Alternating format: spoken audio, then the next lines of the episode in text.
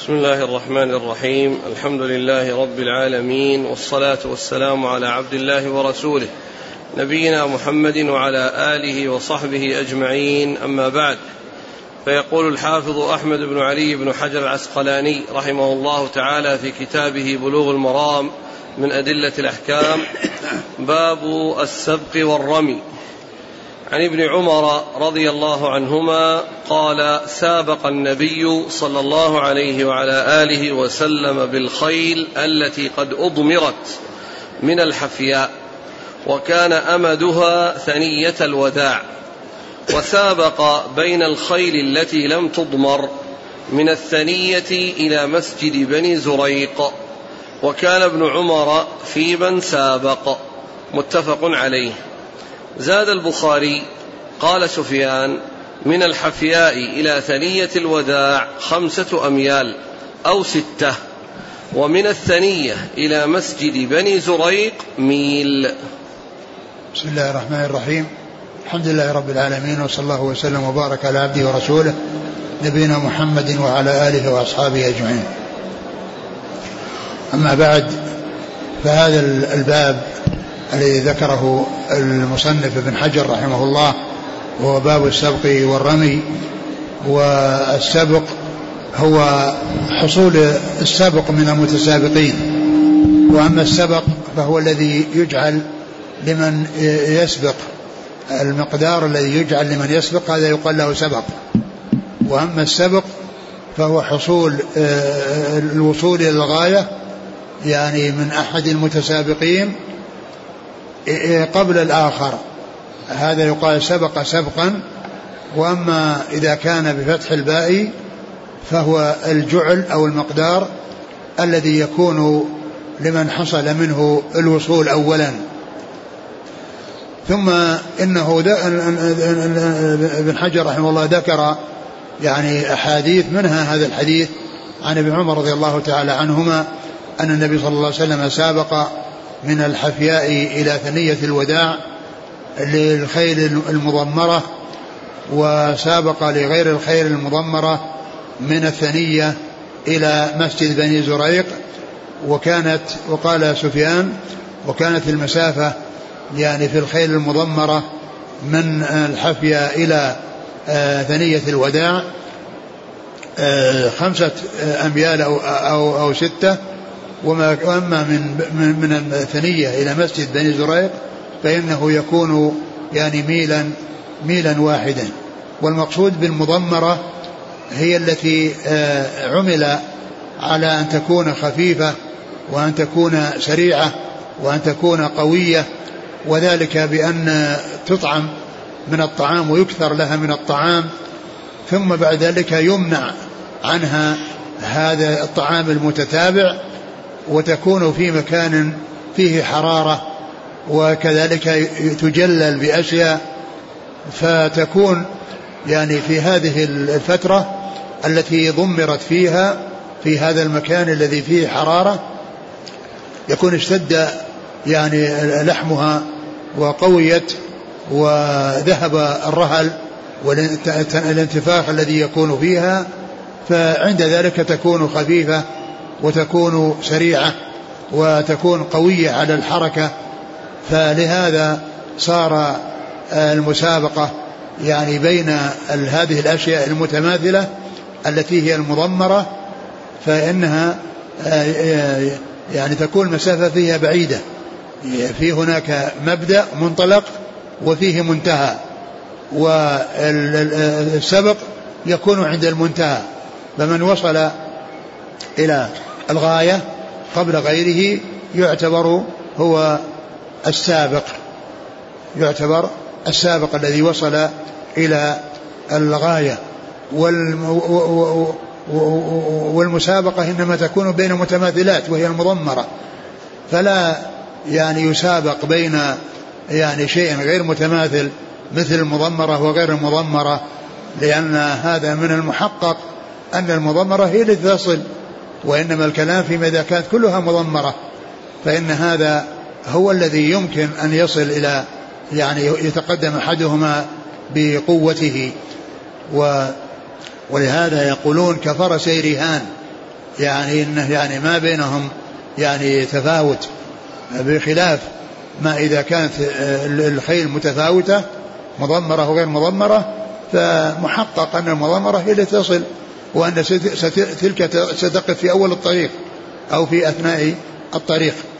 وعلى هذا فجاءت السنة بهذا وهو ذلك فيه استعداد للجهاد في سبيل الله وتمرن على الاستعداد للقتال والجهاد في سبيل الله. فجاءت السنة يعني في مشروعية ذلك وجاء أيضا يعني حصول السبق عليها وهو يعني ما يجعل يجعل للسابق و يعني من الجعل الذي يعني يكون يعني من من المسؤول عن من المسؤولين أو يكون يعني جعل من غير المسؤولين أو يكون يعني يعني مقدارا من واحد منهما لا أن يكون من الاثنين جميعا لأن هذا يكون يعني شبيه بالقمار. أما إذا كان الجعل من واحد منهما أو من مسؤول أو شخص آخر يعني ليس بمسؤول فإن هذا يعني آه، فإن هذا لا بأس به. ومعلوم أن الخيل التي يكون أمد جريها آه، خمسة أو ستة أميال التي تقرب من عشرة كيلو في تقدير هذا الزمان فرق بين من تكون يعني كذلك لقوتها ونشاطها وبين من تكون بخلاف ذلك التي تكون المسابقة فيها في آه، أمد قصير وأمد قليل فيكون المسابقة آه، في أشياء في أشياء متماثلة. أعد الحديث. عن ابن عمر رضي الله عنهما قال سابق النبي صلى الله عليه وعلى آله وسلم بالخير التي قد أضمرت من الحفياء وكان أمدها ثنية الوداع. يعني قوله سابق يعني أمر أو أذن في المسابقة. يعني سابق يعني أذن يعني في المسابقة. وتكون الخيل المضمرة مساحتها مسافتها طويلة لأنها عندها قوة. و وأما غير المضمرة التي هي ليست مثلها في القوة والنشاط فإن الغاية التي تكون إليها قليلة. ويعني ثنية الوداع يعني هي في الجهة الشمالية وقيل إنها في الجهة الجنوبية ولكن مسجد بني زريق هو في الجهة الشمالية وثنية الوداع هي تكون يعني عن مسجد بني زريق من جهة الشمال ثم المسافة التي ستأتي بها آه، الخيل المضمرة من جهة الشمال تنتهي إلى ثانية الوداع. لمدة مسافة آه، تسعة كيلو أو عشرة كيلو تقريبا. وأما تلك فإنها تذهب من ثانية الوداع إلى جهة الجنوب حتى تصل إلى مسجد بني زريق الذي يعني كان يعني قريبا يعني وكان معروفا يعني مكانه يعني آه، آه، في هذه المدينة وهو قريب من ثنية الوداع ولهذا ليس بينه وبين الثنية إلا مقدار ميل واحد الذي هو يعني أكثر من كيلو أو قريب من الكيلوين. نعم.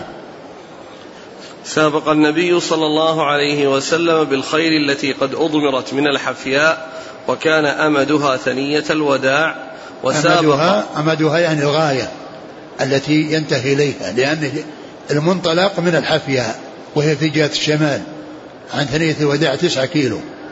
فجاءت متجهة إلى الجنوب ومن وصل إلى ثنية الوداع قبل غيره هذا هو الذي حصل له منه السبق.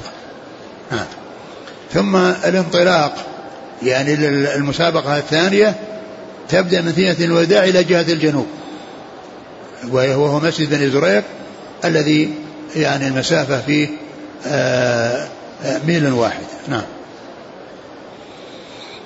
وسابق بين الخيل التي لم تضمر من الثنية إلى مسجد بني زريق. نعم. وكان ابن عمر في من سابق. نعم. متفق عليه. نعم. زاد البخاري قال سفيان من الحفياء إلى ثنية الوداع خمسة أميال. أو ستة. نعم. ومن الثنية إلى مسجد بني زريق ميل. نعم.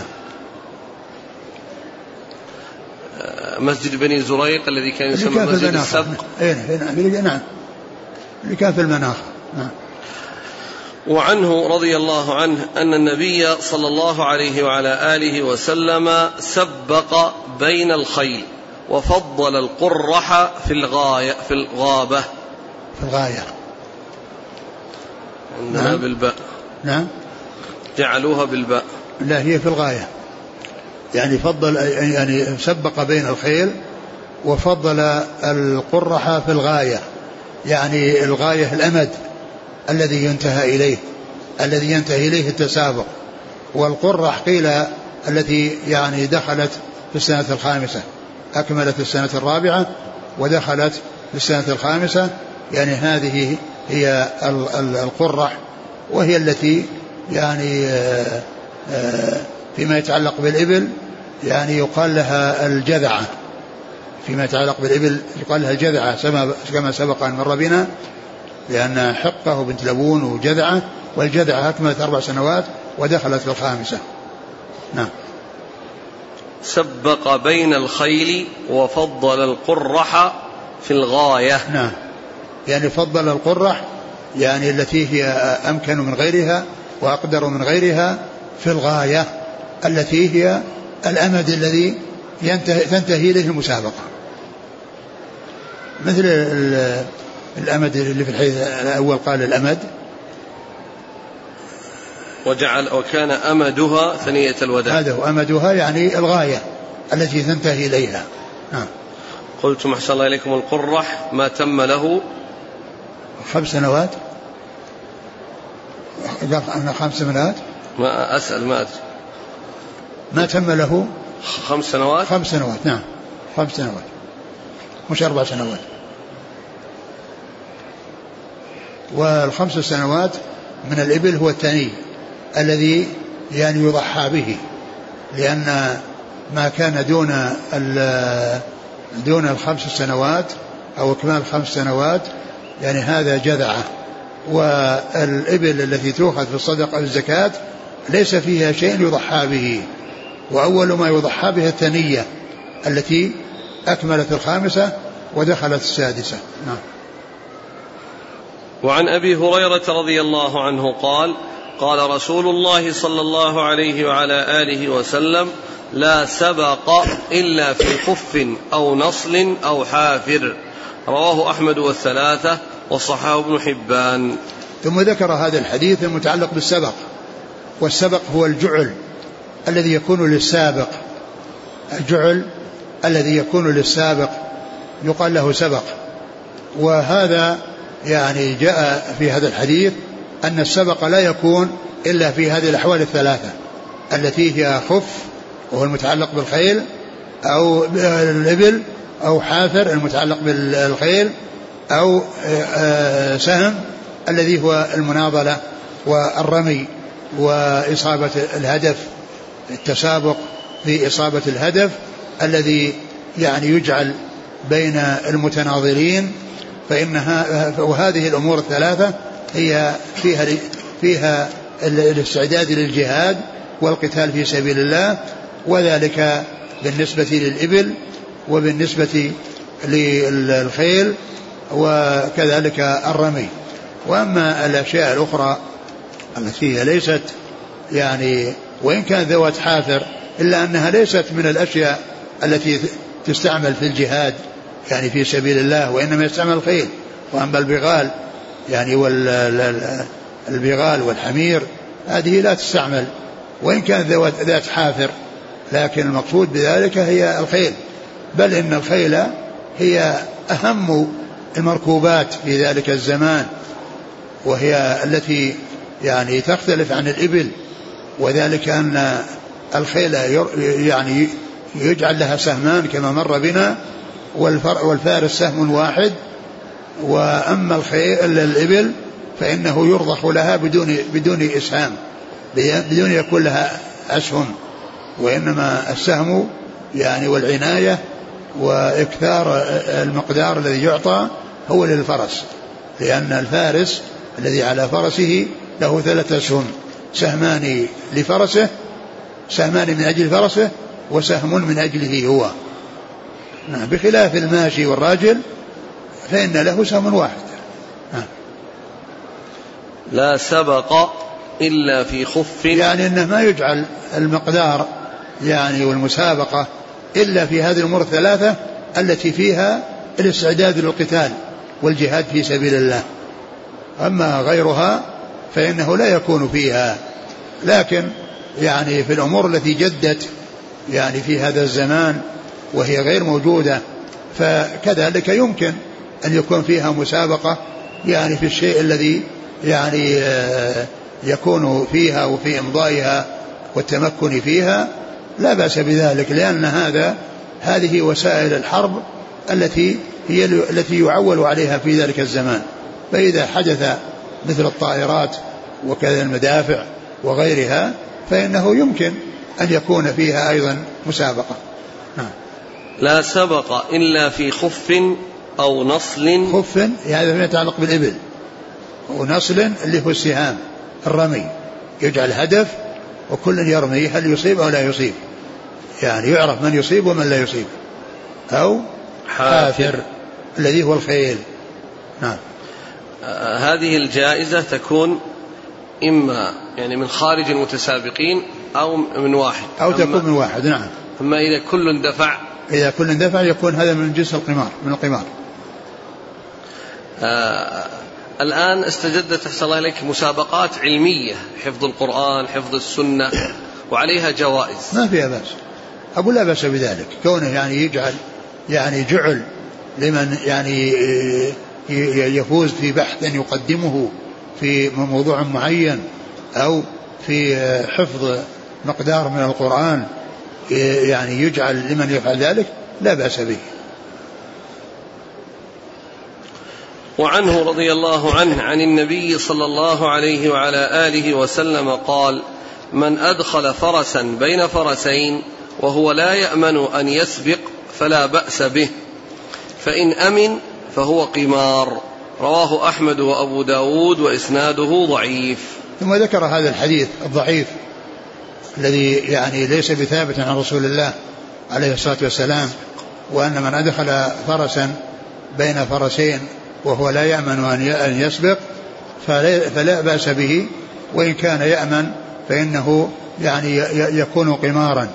لأنه إذا كان يأمن يعني وأنه يعني يمكن أن يسبق وقد حصل يعني من أحدهما جعل وقد يمكن أن يكون حصل من هذا الثالث يعني جعل يكون مثل ما لو حصل يعني بين بين الاثنين دون أن يكون يعني معهما ثالث. نعم. والحديث كما عرفنا غير صحيح وغير ثابت عن رسول الله عليه الصلاة والسلام. نعم. نعم. وعن عقبة بن عامر رضي الله عنه قال سمعت رسول الله صلى الله عليه وعلى آله وسلم وهو على المنبر يقرأ وأعدوا لهم ما استطعتم من قوة. ألا إن القوة الرمي؟ ألا إن القوة الرمي؟ ألا إن القوة الرمي رواه مسلم. ثم ذكر هذا الحديث الذي فيه بيان أهمية الرمي والحذق فيه وإصابة الأهداف فيه وأن هذا من أعظم ما يكون في النكاية على الأعداء وذلك أن السهم ينطلق ويذهب إلى مكان بعيد فإذا كان الذي أطلقه عنده مهارة وحذق فإنه يحصل بفعله النكاية. ولهذا يعني جاء أن الرمي يعني من جملة الأشياء التي يعني يتنافس فيها ويكون الاستعداد فيها. وكون الرسول عليه الصلاة والسلام يعني على المنبر يخطب الناس ويبين لهم أهمية الرمي ويفسر القرآن في قول الله عز وجل وأعدوا لهم ما استطعتم من قوة ثم فسر القوة بالرمي وأكرر ذلك ثلاث مرات. ألا إن القوة الرمي؟ ألا إن القوة الرمي؟ ألا إن القوة الرمي؟ يعني هذا يدل على أهمية الرمي وإجادة الرماية وأن الإنسان أو الجنود الذين عندهم حذق فإنهم يصيبون أهدافهم ويصيبون أعداءهم وإذا انطلق السهم منه وعنده حذق ذهب إلى من أراد وصوله إليه. فهذا كله يبين يعني أهمية الرمي. وجاء الرمي هنا مطلق ومعلوم أن الرمي في ذلك الوقت إنما هو في السهام في شيء معروف لكنه بعد ذلك جد أمور فيها الرمي عن طريق المدافع وعن طريق الطائرات وعن طريق ال ال يعني ال الأشياء الحديثة التي التي التي جدت فكلها داخلة تحت ما أخبر به الرسول صلى الله عليه وسلم من هذه الجملة التي هي ذكر الرمي. يعني لأن الرسول أخبر اتى بهذه الكلمة وهي مستوعبة لكل شيء يحصل به الرمي سواء كان من الأرض أو من الجو. وهذا مما يبين أن الشريعة جاءت بها عمومات وأمور عامة يعني آه، تصلح لذلك الزمان.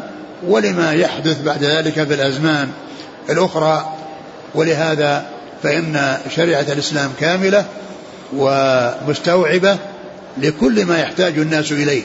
وإذا حصل نوازل يعني ليست معروفة في زمن الرسول صلى الله عليه وسلم فان فإنه يمكن أن يعرف حكمها من العمومات ومن الإطلاقات ومن الأقيسة يعني ومن الإيماء والتنبيه لما لما يكون في في في كتاب الله عز وجل وسنة رسوله صلى الله عليه وسلم.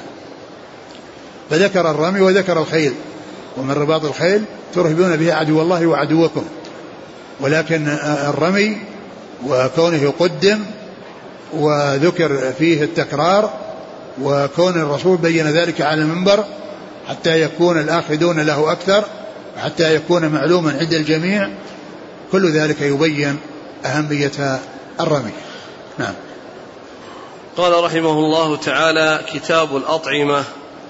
عن أبي هريرة رضي الله عنه عن النبي صلى الله عليه وعلى آله وسلم أنه قال كل ذي ناب من السباع فأكله حرام. رواه مسلم.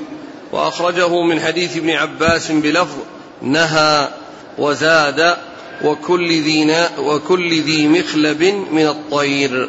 ثم ذكر هذا الحديث ذكر الأطعمة وهي التي يعني يؤكل التي تؤكل يعني من الذبائح وغيرها وأن وأن يعني من الأمور التي جاءت من جوامع الكلم ومن الأمور العامة في الشريعة. هذا الحديث الذي فيه قوله صلى الله عليه وسلم كل ذي ناب من السباع فأكله حرام. وفي لفظ رواه مسلم وفي لفظ نهى يعني عن أكل ذي كل ناب من السباع وعن كل ذي مخلب من الطير. فقوله كل ذي ناب من السباع يعني أن هذه السباع المفترسة التي تأكل يعني ويحصل منها الاعتداء على غيرها كالذئاب والنمور وغيرها فإنها يعني آه، محرمة الأكل. وكذلك ما يشابهها من الطير الذي يعني يعني بمخلبه وهو أظافره التي تكون في يعني رجليه أو يديه يعني في يعني التي تكون في في في رجليه بحيث يعني يعني يفترس فيها أو يعني يعني يقتل فيها. فمثل الصقور يعني وغيرها من الأشياء المفترسة فإن هذه قاعدة عامة وكلي ومن كليات الشريعة وهي المتعلقة بالسباع التي تمشي على أربع وبالطيور التي تمشي على اثنتين. كل قال كل قال عن قال عن أبي هريرة عن النبي صلى الله عليه وسلم قال كل ذي ناب من السباع فأكله حرام. نعم. ومن حديث ابن عباس نهى نهى. وزاد نهى عن أكل ذي ناب من السباع وزاد كل ذي ذي مخلب من الطير. يعني هذا الحديث الرواية الثانية فيها آه، ما كان مفترسا من الحيوانات السباع التي تمشي على أربع ومن الطيور التي تمشي على اثنين اثنتين. نعم. وعن جابر رضي الله عنه قال نهى رسول الله صلى الله عليه وعلى آله وسلم يوم خيبر عن لحوم الحمر الأهلية وأذن في لحوم الخيل. متفق عليه. وفي لفظ للبخاري ورخص.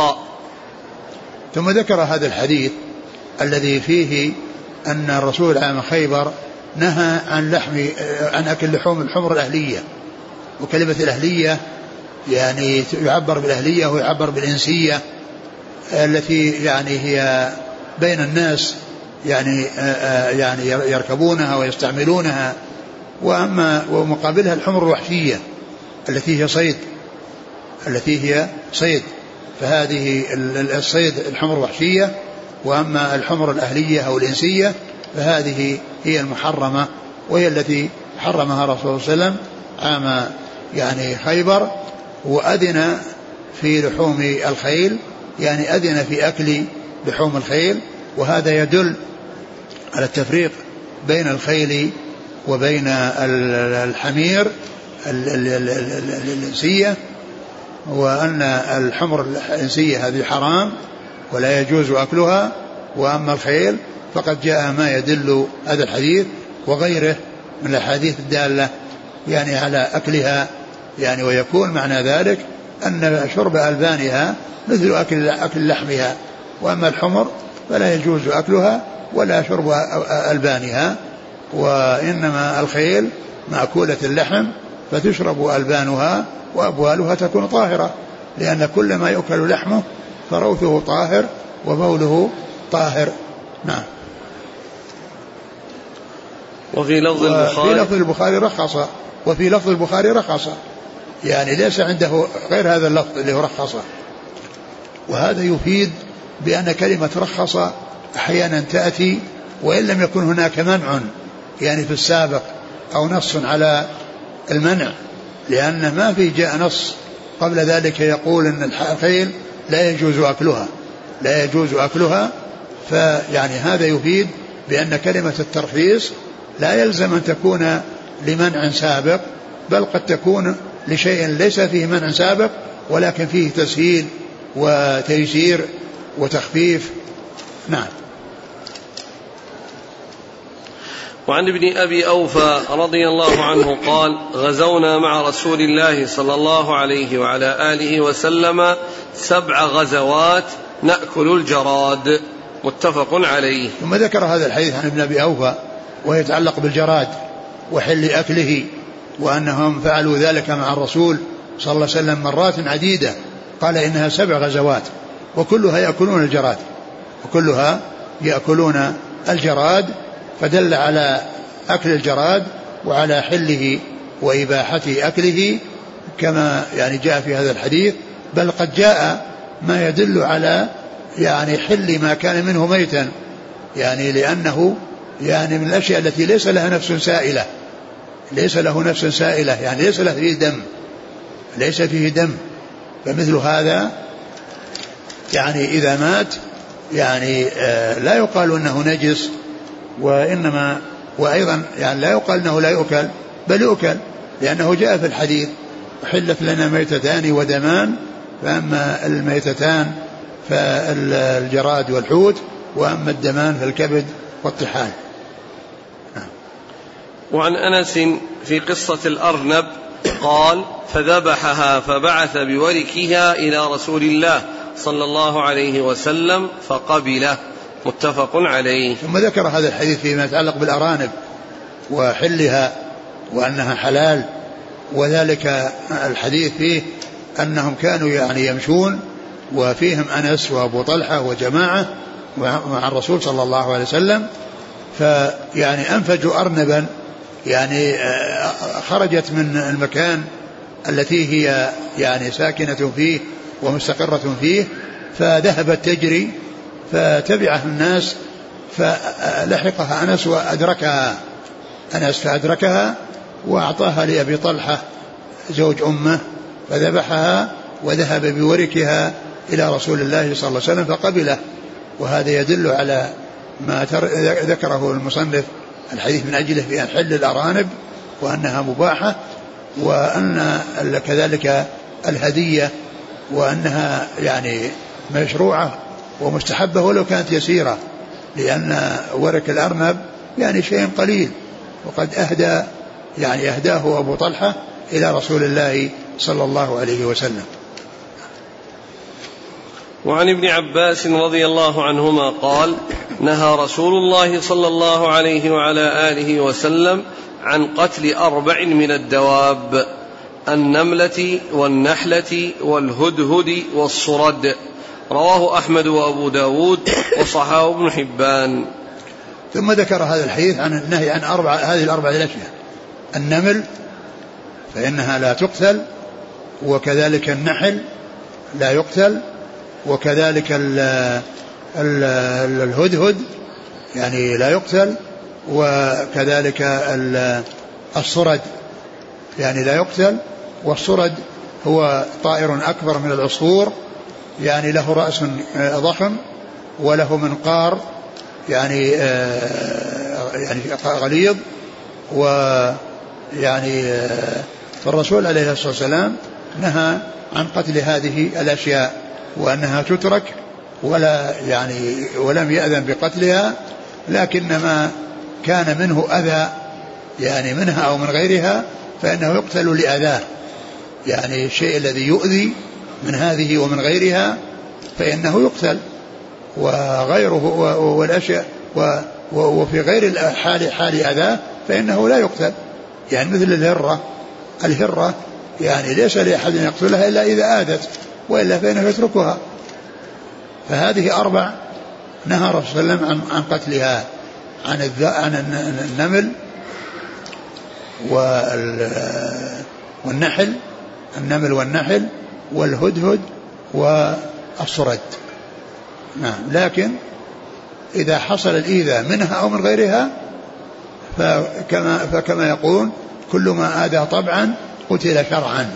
يعني ما آذى من آذى بطبعه أو كان مؤذيا بطبعه فإنه يقتل ومأذون في قتله من جهة الشرع. لأن ولكن إذا لم يحصل أذى منه فإنه لا يقتل. لكن هناك أشياء معروف أذاها ولهذا تقتل بالحل والحرم ولا تترك مثل الحية والعقرب. إذا وجدت فإنها تقتل لأنها معروفة في الإيذاء وطبع وطبعها الإيذاء وهي لا يحصل منها إلا الإيذاء. نعم. الآن الحديث في نهي عن القتل. نعم. آه، نحن الآن نتكلم عن الأطعمة من حيث الحل أو الحرمة. يعني فهذه الأشياء الآن لو هذه الأشياء هذه الأشياء التي نهى عن قتلها يعني أنها لا تؤكل يعني الشيء الذي جاء نهي عن قتله يعني يشتمل على النهي عن أكله. يعني مثل الهرة نهى عن أكلها نهى عن قتلها يعني فكذلك لا تؤكل يعني ما نهي عن قتله يعني فقد نهي عن أكله. أو يدخل تحت النهي عن أكل قتله النهي عن أكله. نعم. وعن ابن أبي عمار قال قلت لجابر رضي الله عنه الضبع صيد هي؟ قال نعم. قلت قاله رسول الله صلى الله عليه وسلم قال نعم. رواه أحمد والأربعة وصححه البخاري وابن حبان. ثم ذكر هذا الحديث المتعلق بالضبع وهو يعني نوع يعني جاءت السنة باعتباره من الصيد كما في الحديث عن جابر رضي الله عنه. ومعلوم أن الصيد يعني يصطاد ويؤكل وذكر يعني في هذا الحديث أن أنه سأل جابرا فقال الضبع صيد. قال نعم. يعني صيد فتقتل وتؤكل. قال نعم. قال قاله رسول الله صلى الله عليه وسلم. قال نعم. يعني أنه سئل هل هي صيد؟ قال نعم لأن الصيد معروف أنه يؤكل. فقال أقاله رسول الله عليه الصلاة والسلام. قال نعم. وهذا يدل على أن هذا مرفوع إلى رسول الله عليه الصلاة والسلام وهي وإن كان وإن كانت لها ناب إلا أنها مستثنات يعني في هذا الحديث عن رسول الله صلى الله عليه وسلم. وعن ابن عمر رضي الله عنهما أنه سئل عن القنفذ فقال قل لا أجد فيما أوحي إلي محرما على طاعم الآية. فقال شيخ عنده سمعت أبا هريرة رضي الله عنه يقول ذكر عند النبي صلى الله عليه وسلم فقال إنها خبيثة من الخبائث. أخرجه أحمد وأبو داود وإسناده ضعيف. ثم ذكر هذا الحديث المتعلق بالقنفذ وقد يعني إيش الحديث؟ قال إيش؟ سئل؟ سئل ابن عمر عن القنفذ. فقال سئل ابن عمر عن القنفذ. فقال إنه يعني لا يعلم إلا يعني هذه الآية قل لا أجد ما أوحي اليه محرما على طعام يطعمه الا ان يكون ميتا أو دم مسواه ولحم خنزير. ولم يذكر القنفذ. يعني ومعنى ذلك أنه الأصل أن هذا هو المحرم وأن هذا هو الممنوع. لكن كما هو معلوم يعني كان هذا في أول الامر وجاء بعد ذلك امور محرمة لم تذكر في الآية. ولكن هذا القنفذ ما جاء فيه شيء. جاء في هذا الحديث الذي قيل قيل فيه أن أن أبا هريرة قال عن رسول الله صلى الله عليه وسلم إنه خبيثة من الخبائث ف ف ولكنه لم يثبت عن رسول الله عليه الصلاة والسلام ولهذا يعني من العلماء من يعني أباحه وقال إنه ما جاء نص يدل على تحريمه ومنهم من قال إنه يعني كريه وأنه مستقدر فيعني فلا يؤكل. نعم. وعن ابن عمر رضي الله عنهما قال نهى رسول الله صلى الله عليه وعلى آله وسلم عن الجلالة وألبانها. أخرجه الأربعة إلا النسائي وحسنه الترمذي. ثم ذكر هذا الحديث النهي عن الجلالة. والجلالة هي التي تأكل العذرة من الدواب. يعني تأكل العذرة من الدواب لأن لأنها إذا أكلت العذرة فإن الجسم يتغذى بهذا النجس ومعنى ذلك أن اللحم يعني يكون فيه هذا الوصف الذي هو يعني النتن الذي في العذرة الذي في العذرة. فالرسول عليه السلام نهى عن أكلها يعني نهى عن أكل الجلالة إيش؟ نهى عن الجلالة وألبانها. نهى عن الجلالة وألبانها يعني عن أكل لحمها وشرب ألبانها. لكنها إذا حبست وغذيت المدة التي يعني يغلب على الظن أن لحمها طاب وأن النجاسة التي كانت فيها أنها ذهبت وحل محلها الأكل الطيب الذي غذيت به لمدة معينة يعني غير غير محددة وإنما هذا يرجع إلى غلبة الظن على الاطمئنان إلى طيب لحمها وسلامتها من آه، ذلك النجس الذي آه، حصل لها من قبل. فإذا حبست مدة وأكلت وطاب لحمها ليس النهي على على الاستمرار وأنها ما دام أنها أكلت نجاسة فتستمر يعني ممنوعا أكلها وإنما يعني يكون ذلك في الوقت الذي فيه فيها هذا يعني هذا النتن وهذا الخبث الذي يعني خالط لحمها ولبنها. فإذا آه، أطعمت الطعام الطيب مدة يغلب على الظن طيبه وسلامته من ذلك النتن والنجس فإنها تؤكل. نعم. وعن أبي قتادة رضي الله عنه في قصة الحمار الوحشي فأكل منه النبي صلى الله عليه وعلى آله وسلم متفق عليه. ثم ذكر قصة أبي قتادة وكونه صاد الحمار الوحشي وكان غير محرم وكان يعني ما صاده من أجلهم ولا أحد شاركه في قتله ولا للدلالة عليه وإنما هو رآه فقتله ثم إنه أعطى للرسول صلى الله عليه وسلم منه وأكله وكذلك هم أكلوا فدل على أن الحمار الوحشي في الأصل أنه صيد. وأنه يؤكل ولكنه إذا صاده محرم يعني فإنه يحرم على المحرم ويحرم يعني على من صاده من أجله. نعم. وعن أسماء بنت أبي بكر رضي الله عنهما قالت نحرنا على عهد رسول الله صلى الله عليه وآله وسلم فرسا فأكلناه. متفق عليه. وهذا مثل الحديث الذي سبق أن مر الذي فيه أذن في الخيل. حرم عام خيبر الحمور آلية وأذن في الخيل يعني أو رخص في الخيل. يعني هذا يعني بمعناه ودال على ما دل عليه لأن هذا قالت أن أسمى نحرنا على الرسول فرسا فأكلناه. فدل هذا على أن الفرس أنه مباح الأكل وأنه حلال الأكل وأنه ليس وأنه ليس بحرام وقد اجتمعت الأدلة يعني على ذلك يعني هذا الدليل والدليل الذي قبله كل هذا يدل على و ويعني وهنا قال نحرنا ومعلوم أن النحر إنما يكون يعني في اللبة التي تكون بين آه، معقد آه، الرقبة مع اليدين كما يحصل بالنسبة للبعير فإنه ينحر من ذلك المكان ولكن يجوز أن يذبح يعني مع رقبته وكذلك ما كان يذبح كالبقر والغنم يجوز أن ينحر مع مكان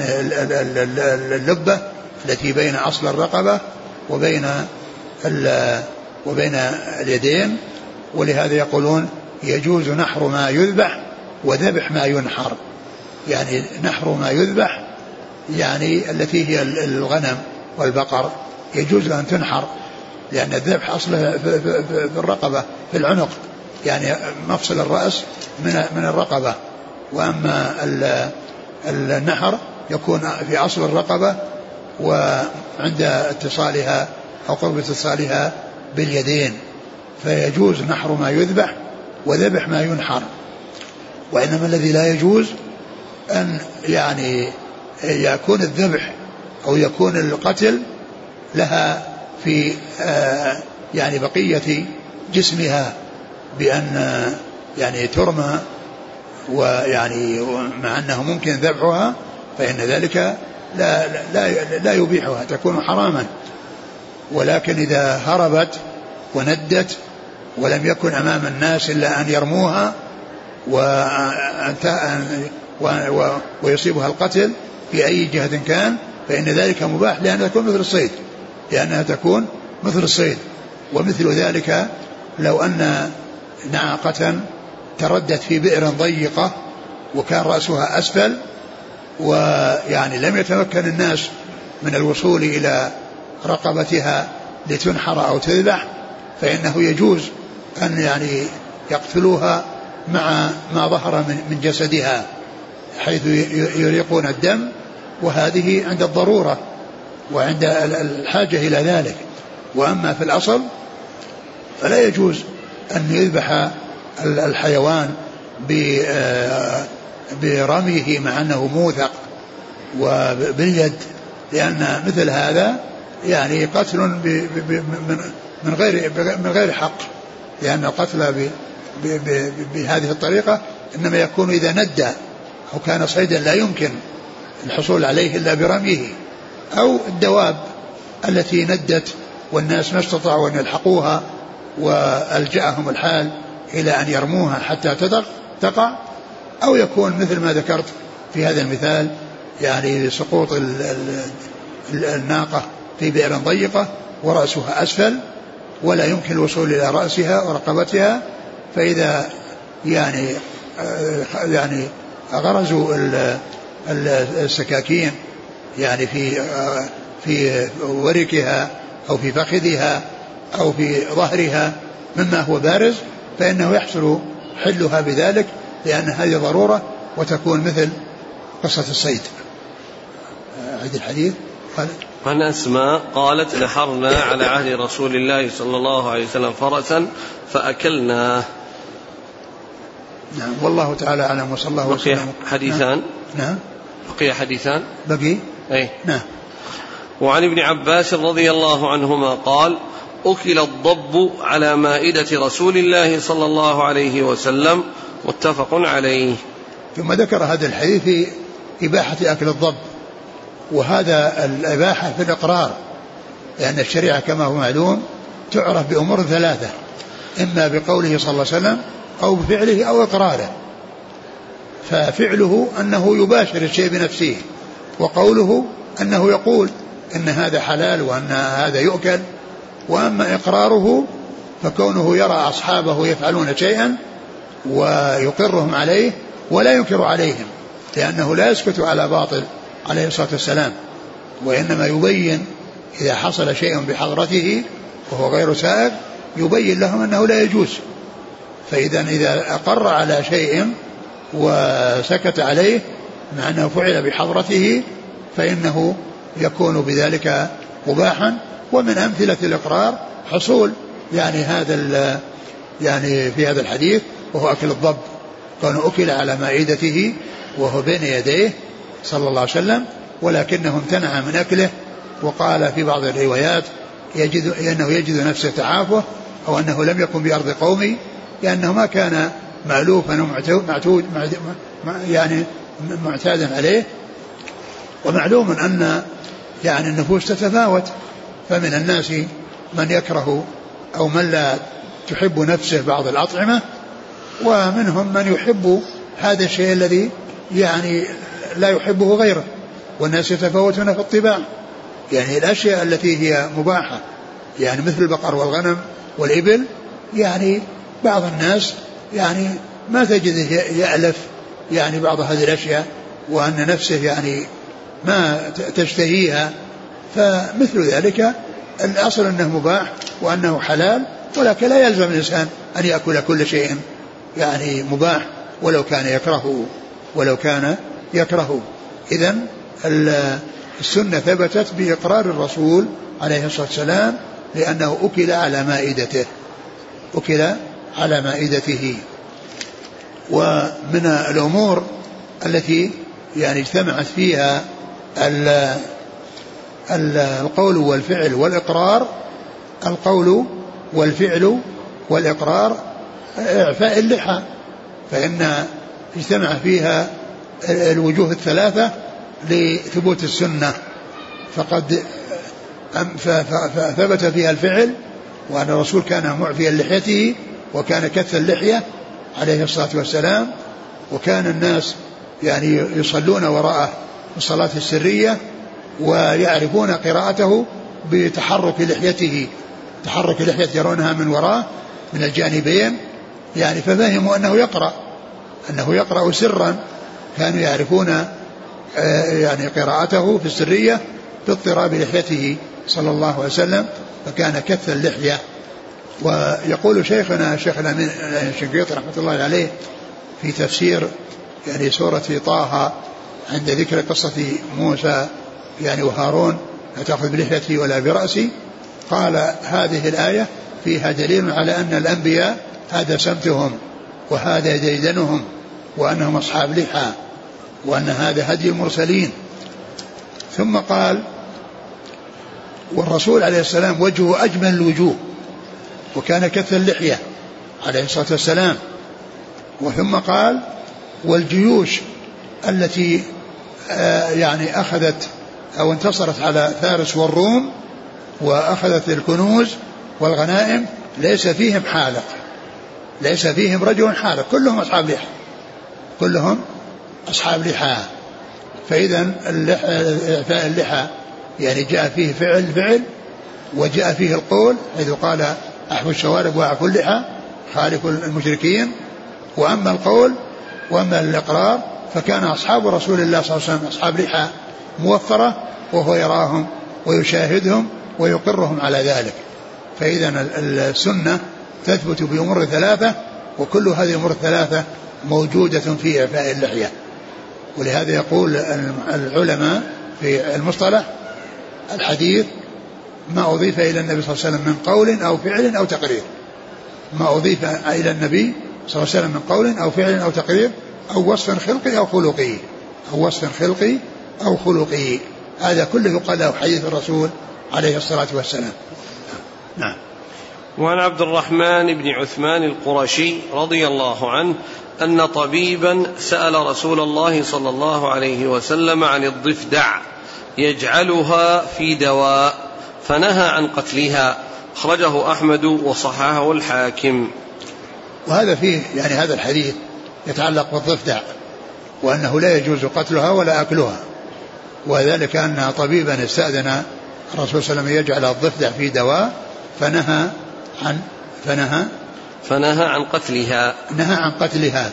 يعني معناه أن الشيء الذي ينهى عن قتله يعني يعني منهي عن يعني عن عن, عن أكله. فإذا هي لا تؤكل ويعني لا تتخذ دواء لأن وأنها تقتل. من أجل الإنسان يتخذ منها يعني دواء. نعم. انتهى باب والله تعالى أعلم. وصلى الله وسلم. وبارك على رسول نبينا محمد. جزاكم الله خيرا وبارك الله فيكم. ألهمكم الله الصواب وفقكم للحق شفاكم الله وعافاكم ونفعنا الله ما سمعنا غفر الله لنا ولكم وللمسلمين أجمعين. يقول أحسن الله إليكم. أحد الأشخاص عنده خيل يربيها للمسابقات بحيث يأتي عنده أصحاب الأموال ويؤجرون هذه الخيول. وإيش؟ يأتي إليه أصحاب الأموال ويستأجرون هذه الخيول للمسابقة عليها. مع العلم بأن هذه المسابقات فيها رهانات يتراهنون على على هذه الخيول فهل يجوز له أن يتعامل معهم؟ هو الآن سأل لأنه غير مرتاح لهذا الذي سأل عنه فإذا دع ما يريبك إلى ما لا يريبك. هذا أحسن الله إليك. يسأل عن لعبة الشطرنج. ما حكم حرام, حرام لا يجوز. أقول لا يجوز آه، لعب الشطرنج. وهذا يسأل يقول ما الفرق بين المراهنة وبين الجائزة للفائز؟ المراهنة لأنها يعني تكون آه، يعني آه، منافسة ومغالبة يعني بين شخصين.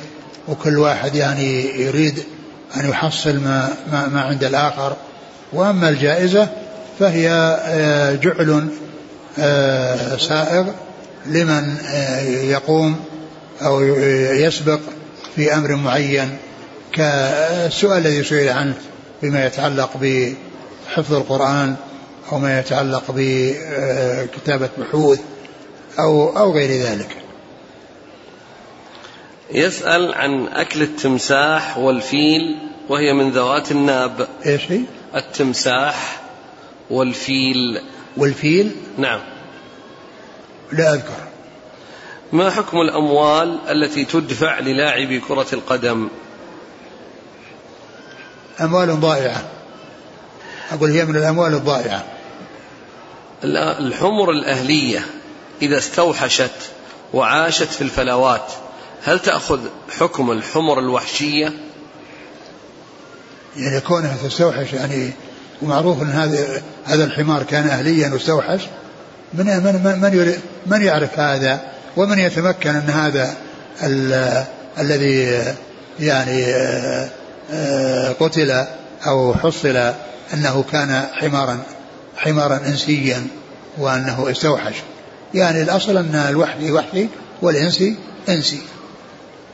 فالحمر التي تهرب من أصحابها وتكون في الفلوات وتفر من الناس يعني يقال إنها صارت وحشية هذه نجسة ومنتنه يعني ولو هربت من أصحابها وصارت يعني تفر من الناس. ما حكم أكل الجراد في المدينة؟ إيش؟ أكل الجراد في المدينة. يجوز أكله لكن لا يصاد في المدينة. إذا إذا أكل إذا صيد من الخارج ويعني آه، أتي به وأكل فإنه لا بأس بذلك وإنما الممنوع أنه لا يجوز صيده في المدينة. لا يجوز صيده وكذلك لا يجوز أكله يعني إذا صاده. وأما شيء يدخل من الخارج وقصيدة في الحل وأتي به الحرم فإنه يؤكل. هل يجوز الأكل من الأشجار والنباتات التي تن تنمو في المقابر؟ لا لا يجوز الأكل منها. الحيوانات التي تعيش أحيانا في البحر وأحيانا في البر ما حكم ميتتها؟ ما أدري. يسأل عن اللحوم المستوردة ما حكمها؟ اللحوم المستوردة إذا عرف أنها جاءت من من أهل الكتاب ولم يعلم أنه ذبحوها بطريقة غير شرعية فإنها مباحة لنا. كما جاء في القرآن أن طعامهم حل لنا. طعامهم حل لنا. فإذا كان يعني جاءت من أهل كتاب وأيضا لم يعرف أنهم ذبحوها بطريقة غير شرعية فإنها تكون حلالا لنا. والأصل أن ما جاء إلينا من بلادهم وكنا لا نعرف حقيقة يعني فعلهم فإنه الأصل أنه مباح. يقول في تدريس الطب يؤمر الطالب بتشريح الضفدع وذلك للتعلم. هل هذا سائغ؟ إيش يقول؟ في الطب يشرحون الضفدع ومر معنا بأنه لا يجوز قتلها. هل الحاجة الآن؟ الرسول نهى عن قتله لكن إذا وجد يعني ميتا ويعني شرح ما في بأس. يعني إذا وجد ميت أما أن يقتلونه لأجل يعني هذا لأن الرسول قال نهى هذا بيحطه في يده والرسول قال نهى أنه يقتل. جزاكم الله خيرا. سبحانك الله وبحمدك نشهد أن لا إله إلا أنت نستغفرك ونتوب